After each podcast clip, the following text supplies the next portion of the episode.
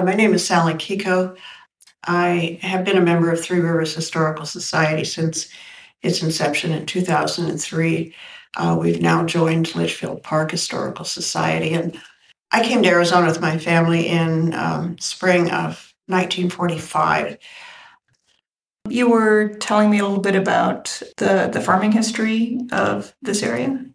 Yes, it was pretty much desert until about 1919. Paul W. Litchfield from Akron, Goodyear Tire and Rubber, came out trying to get farmers to grow cotton. They needed cotton for the radial tires that they were making. Uh, he got some farmers to do it. he promised high prices, but not enough.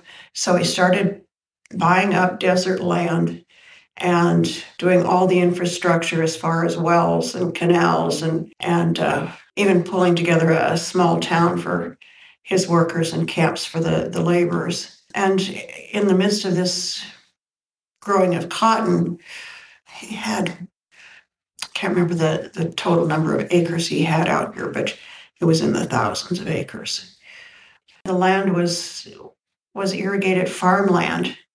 The wash seems to have appeared about that time as a place where um, runoff from the irrigated farms created a wash that ran south toward the Gila River. I don't know if there was a dry wash there or a depression in the land that created a place for water to gather or not. I don't know what the history of that was. But it was just a wash between farm fields. And other than the farm kids going down there and building forts and shooting rabbits, I don't know that it was used for anything. Oh, and then um, you tracked down somebody named Bullard.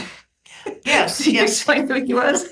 Well, uh, we found that uh, the first uh, Attorney General of Arizona's name was George Purdy Bullard. We just don't know for fact, but surmise that the road was named after him. And since the, the wash kind of runs parallel to it, it got named Bullard Wash too. That's that's our guess. So Makes sense to me.